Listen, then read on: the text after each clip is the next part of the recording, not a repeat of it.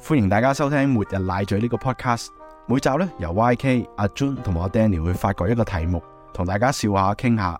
希望總揾到一個題目係啱你收聽。末日奶嘴之罪案現場。哦哇呢段劇好驚啊！放心啊，我誒、暫時我哋 我錄其實冇經歷過，我冇 冇做冇錯冇嘢喺啊，冇喺罪案現場經歷過。放心啊，各位，我哋而家錄音室就不是一個罪案現場嚟哦嘅，純粹係想大家一齊分享下，誒、自己有冇試過喺一啲誒、案發嘅現場度咧，唔一定要係謀殺案呢啲嚴重嘅罪行嚟嘅。啊！我有啊！我突然之間諗起，每日都有詐騙電話打俾 我，我電話就係嗰個現就係個現場， Hong Kong 入境 處，每而家每一個人平均起碼接每日接三個呢三至四啲，個係啊三至四個係啊好癲。我仲要最近開個新電話 number 咧，都打到都打到俾你未我哇！我真係我開一個月到之後就就收到， ？O K 但我冇做任何登記嘅。 O K，超級黐線！你用呢個例子真係太好，詐騙現場係 詐騙現場詐。騙場咁啊，即係係咯，今日想大家分享下啦呢啲經歷，同埋睇下喺中間我哋係可以學到啲咩嘢。咁既然咧，陳生你講詐騙電話咧，係我就想藉此引入啦，係講一講香港咧二零二二年整體治安情況。即係原來咧勒索咧都有一千八百二十六宗嘅喎，而呢一個勒索嘅主要升幅來自邊度咧？係裸聊陷阱啊！ 各位即係即係男士都小心啊，嗯係佔咗一千四百零二宗嘅。嗯，係啦，咁啊呢啲就即係少少嘅統計數字啦，就分享俾大家聽。咁之後咧就到到我哋主持之間嗰、個即係經歷分享啦。咁啊，陳生啱啱 我分享咗啦，係啦，已經分享咗啊啦，就係呢個詐騙電話罪案現場。喂，講翻詐騙電話，大家收到嘅係邊一？即係佢開頭係點樣最多咧？你收到嘅幾香港款都入有啊境處係入境處一定有收過咯，係跟住順豐收過咯，啊，順豐有件有係有有你有個重要郵件啦，係啊係，跟住消費券，誒消費券就冇收過，我哋就未冇收收過，過嗯我。有喎我通常係收 WhatsApp 比較多，哦，因為算唔算電話騙案呢 WhatsApp 算我都收過 T G WhatsApp 都有，即係話我有份筍工介紹嗰啲咯。哦，我唔係咯，通常係有啲人會白撞咯，又話咩啊 Auntie Chan 叫我問你領養只貓，又或者誒、呃喂我你個 friend 阿 Winnie 話叫我哋出嚟相睇喎，咁樣即係一哦，啲係啊，呢啲啊，九男唔女搭關八係啊嘅，係啦，我都收過咩楊太我介紹你識，好靚仔嘅嗰兩 張相。我心諗，屌你，我男人嚟嘅， O K，诶，我收過個電話打嚟嘅，真人嚟嘅，嗯，係我係信咗嘅，嚇但係我冇我冇受，即係我冇金場金錢上嘅損損失嘅。佢問你咩？嗱，佢係好經典嗰啲嘅開頭嚟嘅，係佢係一把男仔嘅聲，然之後咧有诶、呃大國內嘅口音嘅，係咁咧诶係真係好經典嘅意思咧，就係佢引你去講你認識嘅人。哦，第一個，第一句，嗯哎喂喂喂喂，點解你？即係嗰啲開頭先嘅。咁咧，你可能譬如聽得唔清楚係點咧，你一講咗第一句咧哦，係咪阿 Peter 咁樣？就奶哦，字。係啊係啊係啊咁、我就 exactly 就係講，喂係咪 Peter？喂啊係啊，你點解喂喂有有有有嘢要要你要你幫手啊咁樣啊，哦，咁 樣，咁然之後咧 就。 好似龍咁威嘅，系啊，其實就係我哋之前可能都傾過，越窮越見鬼嘅，即係啊，你嗰排運滯，嗯，跟住咧你你听呢啲咧，你放低個警戒心，或者可能你接呢個電話之前，你個人好好混亂，嗯跟住你聽咗之後，你突然間你就會跟咗佢講，而且係係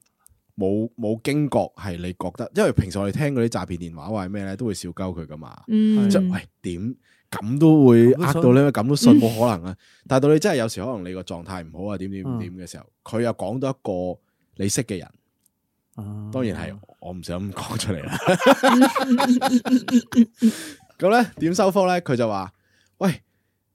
要你幫手啊！你可唔可以攞四萬蚊上嚟福田啊？即系第二句就讲钱啊！係啊，哇，好好快，因為我而家俾俾人诶诶困咗喺诶派出所嗰啲咁樣咁嘅東西嗯，系咁講。咁但係咧，我信咗啦，哦即係呢個都係感謝上天啦，感恩啦。啊，嗯，我攞個真心出嚟同佢講，佢話冇咁 Peter 多錢啊！話 Peter，我真係幫你唔到。啊，你睇我好，我睇你好，我都好唔掂你啊！ 你過住兩萬蚊俾我先，咁我真係咁同佢講啊，因為我嗰排真係好唔掂。佢跟住？點啊？咁佢話啊唔係啊，即係佢猛咁叫我，即係佢嗰邊猛咁就說服我咯。嗯，咁我又猛咁同佢玩真心喎。係你喊跟住， 你唔好喊 住先。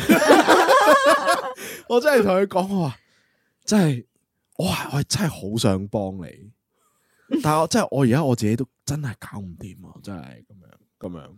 咁然之後佢最後即係見我我金身不破，咁佢就收咗個線。哦講講咗幾耐啊個電話？我諗都成二十分鐘左右，哇，哇係啊係啊係啊，唔係個短時間嚟哇，係傾傾偈喎，直情系啊，系啊，系啊，哇講咗好多嘢噶，係啊，好啲嘅。咁到即係到最後，我都同同翻即係屋企人講，跟住都俾啲屋企人笑翻轉頭嘅。因為其實人你未講到第三句嘅時候，聽個人已經知道嗰個係一個詐騙電話咁樣咯。而好好彩，我嗰刻係好彩同唔好彩之間啦，即係我係受騙咗，但係我又真係攞個真心出嚟同佢講，我攞唔到錢上。係又或者係可能我一路都有個諗法就係，我就算我點幫嗰個人，我都未必用錢嚟去幫嗰個人。咁係 有冇其他可以幫到你啊？係啦，我有冇其他去幫到你啊係？啊咁都唔係用呢個方法嚟幫你啊。咁係咁但可能如果去攞個近近呢個地方，我可能又會真係易騙啲啦，係即係受易受騙啲啦。攞福田大佬，福田啊， 你幾時先發現係詐騙電話咧？收咗線之後，係啊，收線之後，哦哇，我我收線前我都我都唔意識到，我真係我要我要收咗線之後諗咗一陣，哦，係啊係啊，哇咁所以因為我係受騙咗嘛，如果唔係就唔成立，係啊。係，所以啲老人家真係好容易俾人呃，好容易啊！其實你講話你個仔有事，係啦，跟住個仔又真係半年冇打俾你喎，失把聲又蹤唔啦，記得係 咯，係跟住可能唔喺香港喎個仔。係啊，係哦，我喺機場你個仔俾人勒塔住咗啊，需要係啊五十萬保釋啊，咁樣咩咁樣。係啊。哦，喂，同埋講多少少咧，因為我嗰我點解受騙咧？因為我講嗰個 Peter 咧，其實係我之前喺國內做嘢嘅同事嚟嘅。哇，哦咁其實嗰、個即係呢個，亦都係令到我好容易入局嘅，就係佢把聲同口音都真係好似，哦，有時有哦啲運勢嘅問題嘅，係即係嗰個人又撞得啱，調得到啱，哦係講得啱，啲語氣又似，係跟住我就就以為係咯。唔緊要啦，啊衰唔晒。我覺得係喜劇嘅開端嚟嘅呢個。 係你跟喜劇開住始跟住你喊啦，跟住佢話我出嚟安慰你咁， 你做好朋友，你兩蚊兩兩萬蚊我頂住先，我真係唔掂啊！真係俾兩萬蚊你我，係嘛佢諗住再勾我多啲錢出咗嚟先，勾你廿萬咯，勾你廿萬，係啊都係 咁即係喺呢度，我哋見到有個教訓就係要隨時保持頭腦清晰，係。同埋要多啲同自己屋企人聯絡啊。咪有啲科學啲嘅方法係嘅啊，裝翻個 app block 咗呢啲 call 佢啦。哦，其實應該誒到嗰一尺摸嗰一丈嘅喎，係魔嗰場係嘅，咯但係起碼冇啊！你你減低個誒成佢哋成功嘅機會率咯。係唯有就係啊咁，做盡力咁樣提高佢哋呃你嘅門檻。係啊係啊係啊，增加佢哋成本咯係。冇錯。好，咁我咧都想分享一個即係所謂罪案現場嘅經歷啦。係犯罪嘅唔係我嚟嘅，但係咧係誒一個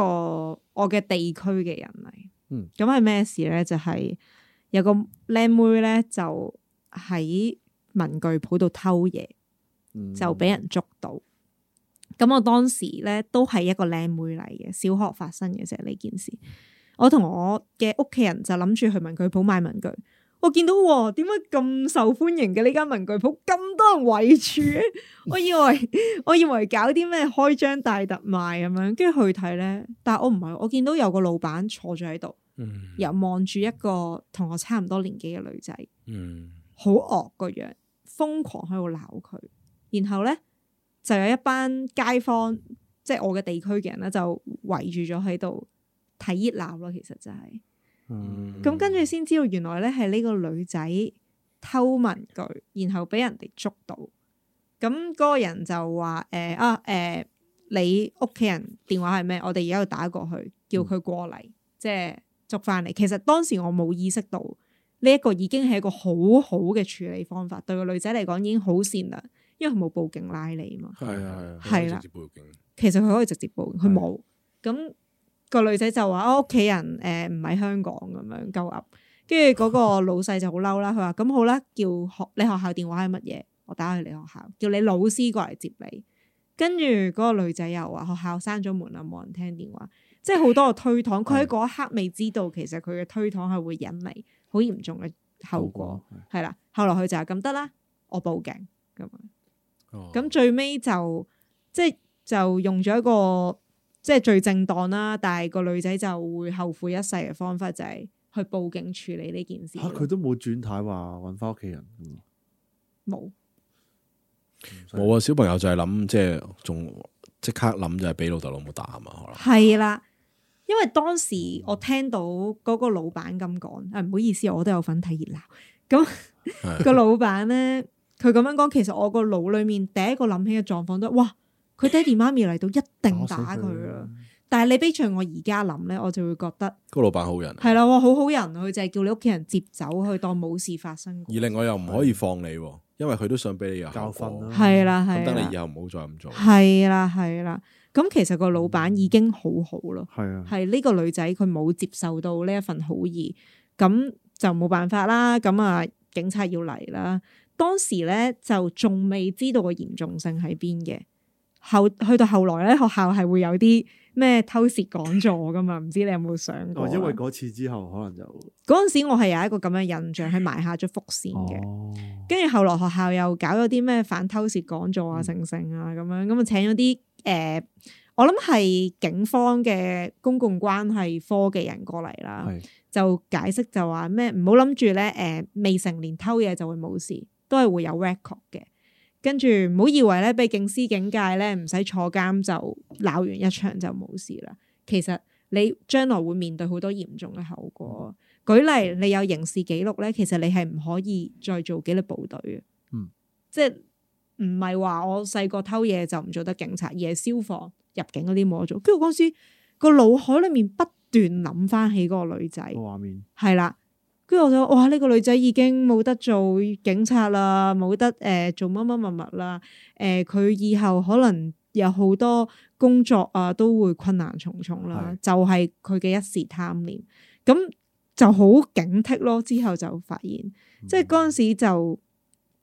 自此之後咧，我就誒、呃、學咗一樣嘢，就係、即係一個貪念就可以令到你以後終身後悔，同埋係可以毀你前途咯。即係好細個，小學我就已經有個咁樣嘅震撼教育啦。你見住你身邊，又唔算唔算身邊咧？即係一個你見住一個罪案嘅發生咯。哦，呢啲都係令你好早早熟嘅原因嚟嘅，係咪啊？可能可唔可以可唔可以咁講？係係咯，即係即係聽你幾個聽過你幾個 episode 都 係，你唔係你係，不過可能係你留低聽咁耐，你先會有呢個領悟咯。係我我細個都見過人偷嘢，就行咗 就行咗去啦。嗯唔係啊，好，我學到第另一樣嘢， O K，個僆仔跑得好快，需要練跑。佢走咗，走咗，最緊要武功好，係啊，最只緊要要武功我。好，啲人捉唔到。O 喂， K，咁我睇到嘅另一樣嘢啦，咁咁但係嗰個狀況都好誇張，啲人又嗌晒啊，捉住佢啊，咩咩嗰啲，嗯即係都好驚嚇嘅。我都係小學係啊，我諗嗰陣時。係即係都都 feel 到啊，唔應該咁做喎，你擾攘到人喎，或者係係誒誒闖大禍咁樣咯，係啦，就但係冇你咁深嘅領悟咯，嗯嗯，相對嗰陣時中意趁熱鬧，所以嗯即係其實如果如果誒、呃、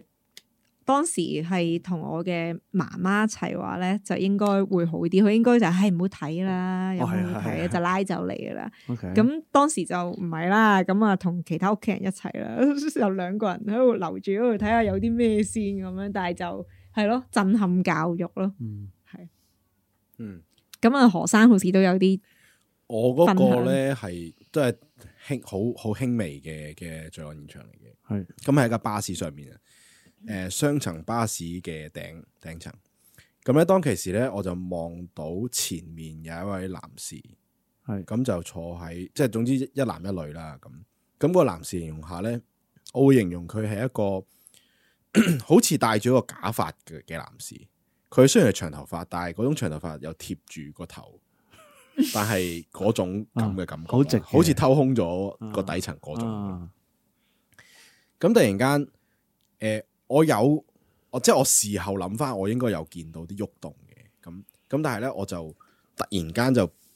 見到有一個女女，佢隔離位個女士就企起身就鬧佢，問佢做乜嘢，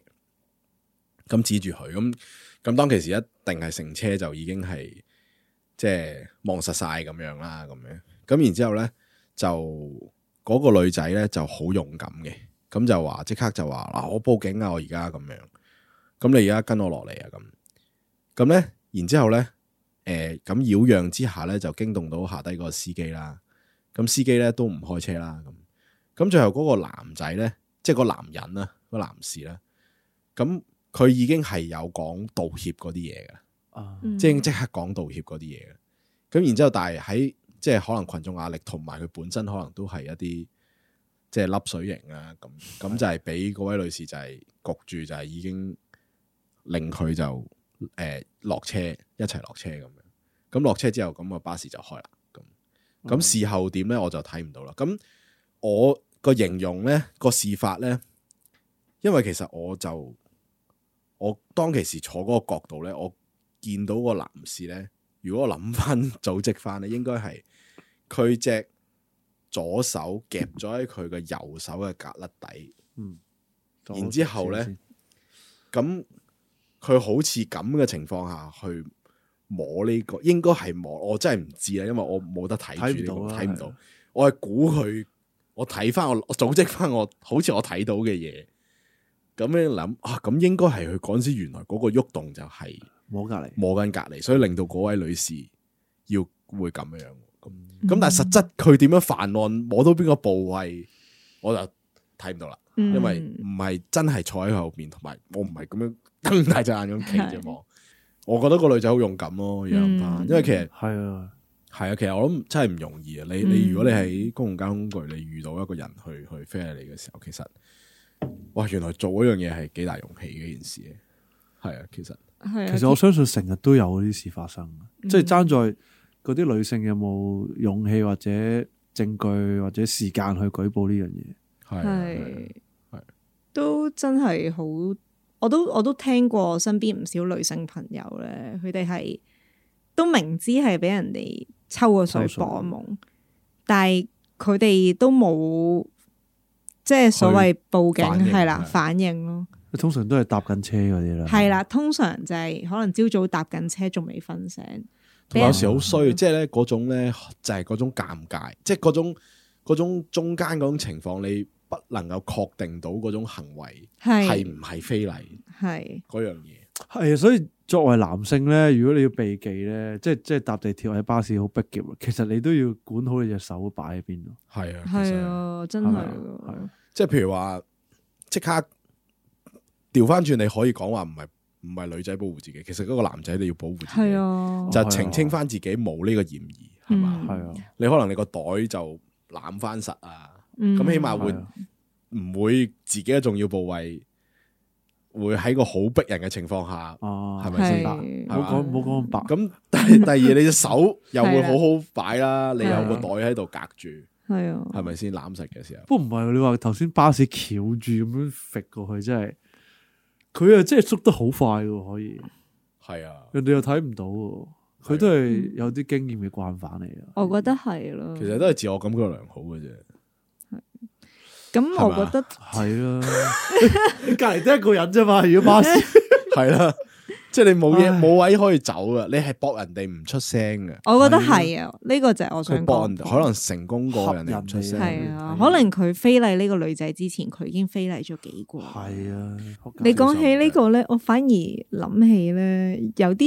即係我之前上網睇過啦，有啲男士反而係會扮瞓着，挨落去個女仔哦身上。啊之前網上有個係咯，俾人哋拍晒片嘅男仔就係咁樣，哦，係啊，我都試過俾男仔咁樣嗌，好好啦，撚煩 啊！點知以為佢真係瞓真着，係瞓屌老母，你叫醒佢又唔好意思喎，跟住佢係咁嗌過嚟，唔知想點。 但係好彩係你係一個男仔咯，咁所以嗰段片出咗之後，其實好多網民都喺下面留言就係其實男仔都要有個自我保護意識。如果你明知係長途巴士，你有機會瞓着嘅，你盡量唔好選擇坐喺女性嘅隔離。哦其實係啊，哦係啊，準注識喎呢個真係。係啊，因為話你挨到佢咁樣，其實你真如果你真係瞓着就好無辜嘅。咁當然事件中嗰個女主角都係直情拍埋片，擁佢佢都唔醒哦嘅，係啦，哦係咁拍佢佢都唔醒，係咁挨埋嚟。咁呢個又係一個有爭議嘅地方。但係我都覺得由呢個非禮嘅分享啦，其實男定女都有一樣嘢學到，女嘅咧就係、你要保護自己啦，又或者你發現有啲問題嘅時候，其實你應該勇敢企出嚟。如果唔係話，嗰、個人就會一次得逞，變本加厲。而男嘅咧就係、如果你唔想俾人哋懷疑你係一個誒、呃非禮嘅犯人嘅話咧，你都要識得保護自己。例如話，可能企喺一啲安全啲嘅地方啦，又或者可能誒、呃要識得保護自己咯。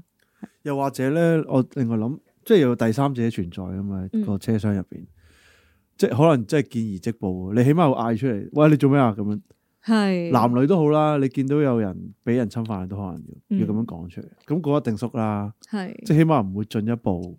再做其他嘢先，係係係係。咯，呢個都都係一樣好重要嘅嘢。作為一個即係第三者咧，有時見義勇為真係會幫到唔少。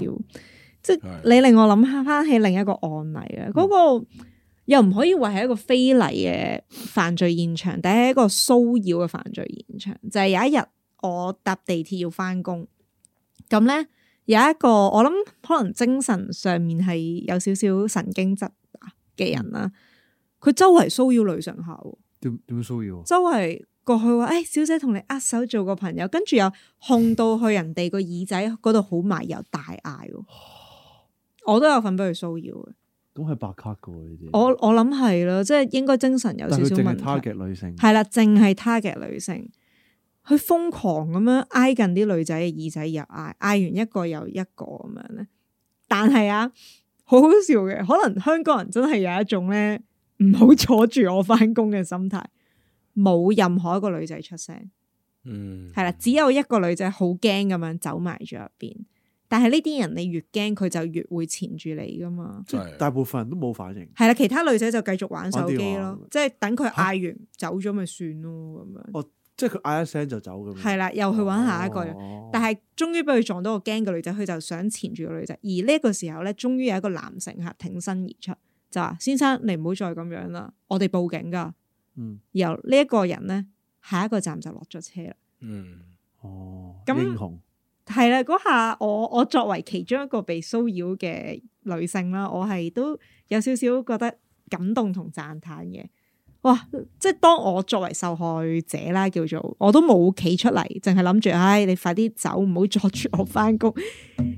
反而另一個人都睇唔過眼，企出嚟去趕走呢一個騷擾人嘅乘客咯。嗯咁當然可能你會話啊，佢落車咪又係騷擾下一個，但係你有一個人阻嚇咗佢先，令到佢唔好喺嗰一刻變本加厲，我覺得都好難得噶啦。佢大可以無視，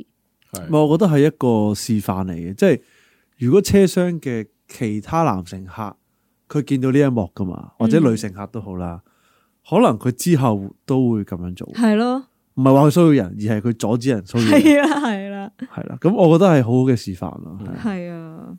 做好自己嘅本分啦，覺得唔啱就出聲咯，係啊，我覺得係，尤其係公眾地方，係係係係啊。咁即係所以啊，其實你係男定女啦，你係第三者覺得男定啦，女係都係有學習嘅地方嘅。係。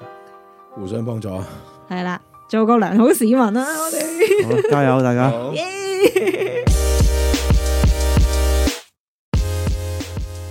一杯酒，一杯啡，一本讀物。今日要介紹一本書，書名《危險人物》，作者翁靜晶。咁诶呢本書咧，其實係已經一個系列嚟嘅啦，出咗好多集嘅。咁我每一即係系列裡面嘅每一集，我都係 recommend 大家去睇啦。咁入邊主要咧，其實係講翻香港以至世界各地，主要香港啦嘅重大刑事案件嘅。咁當中描述案發嘅經過啦，剖析翻嗰個案情啦，亦都係帶出咗好多人性好陰暗嘅一面。而我覺得呢本書嗰個賣點咧，其實係在於作者本身都係一個律師嚟嘅，咁所以佢不嬲已經接觸咗好多一啲刑事嘅文件啦，又或者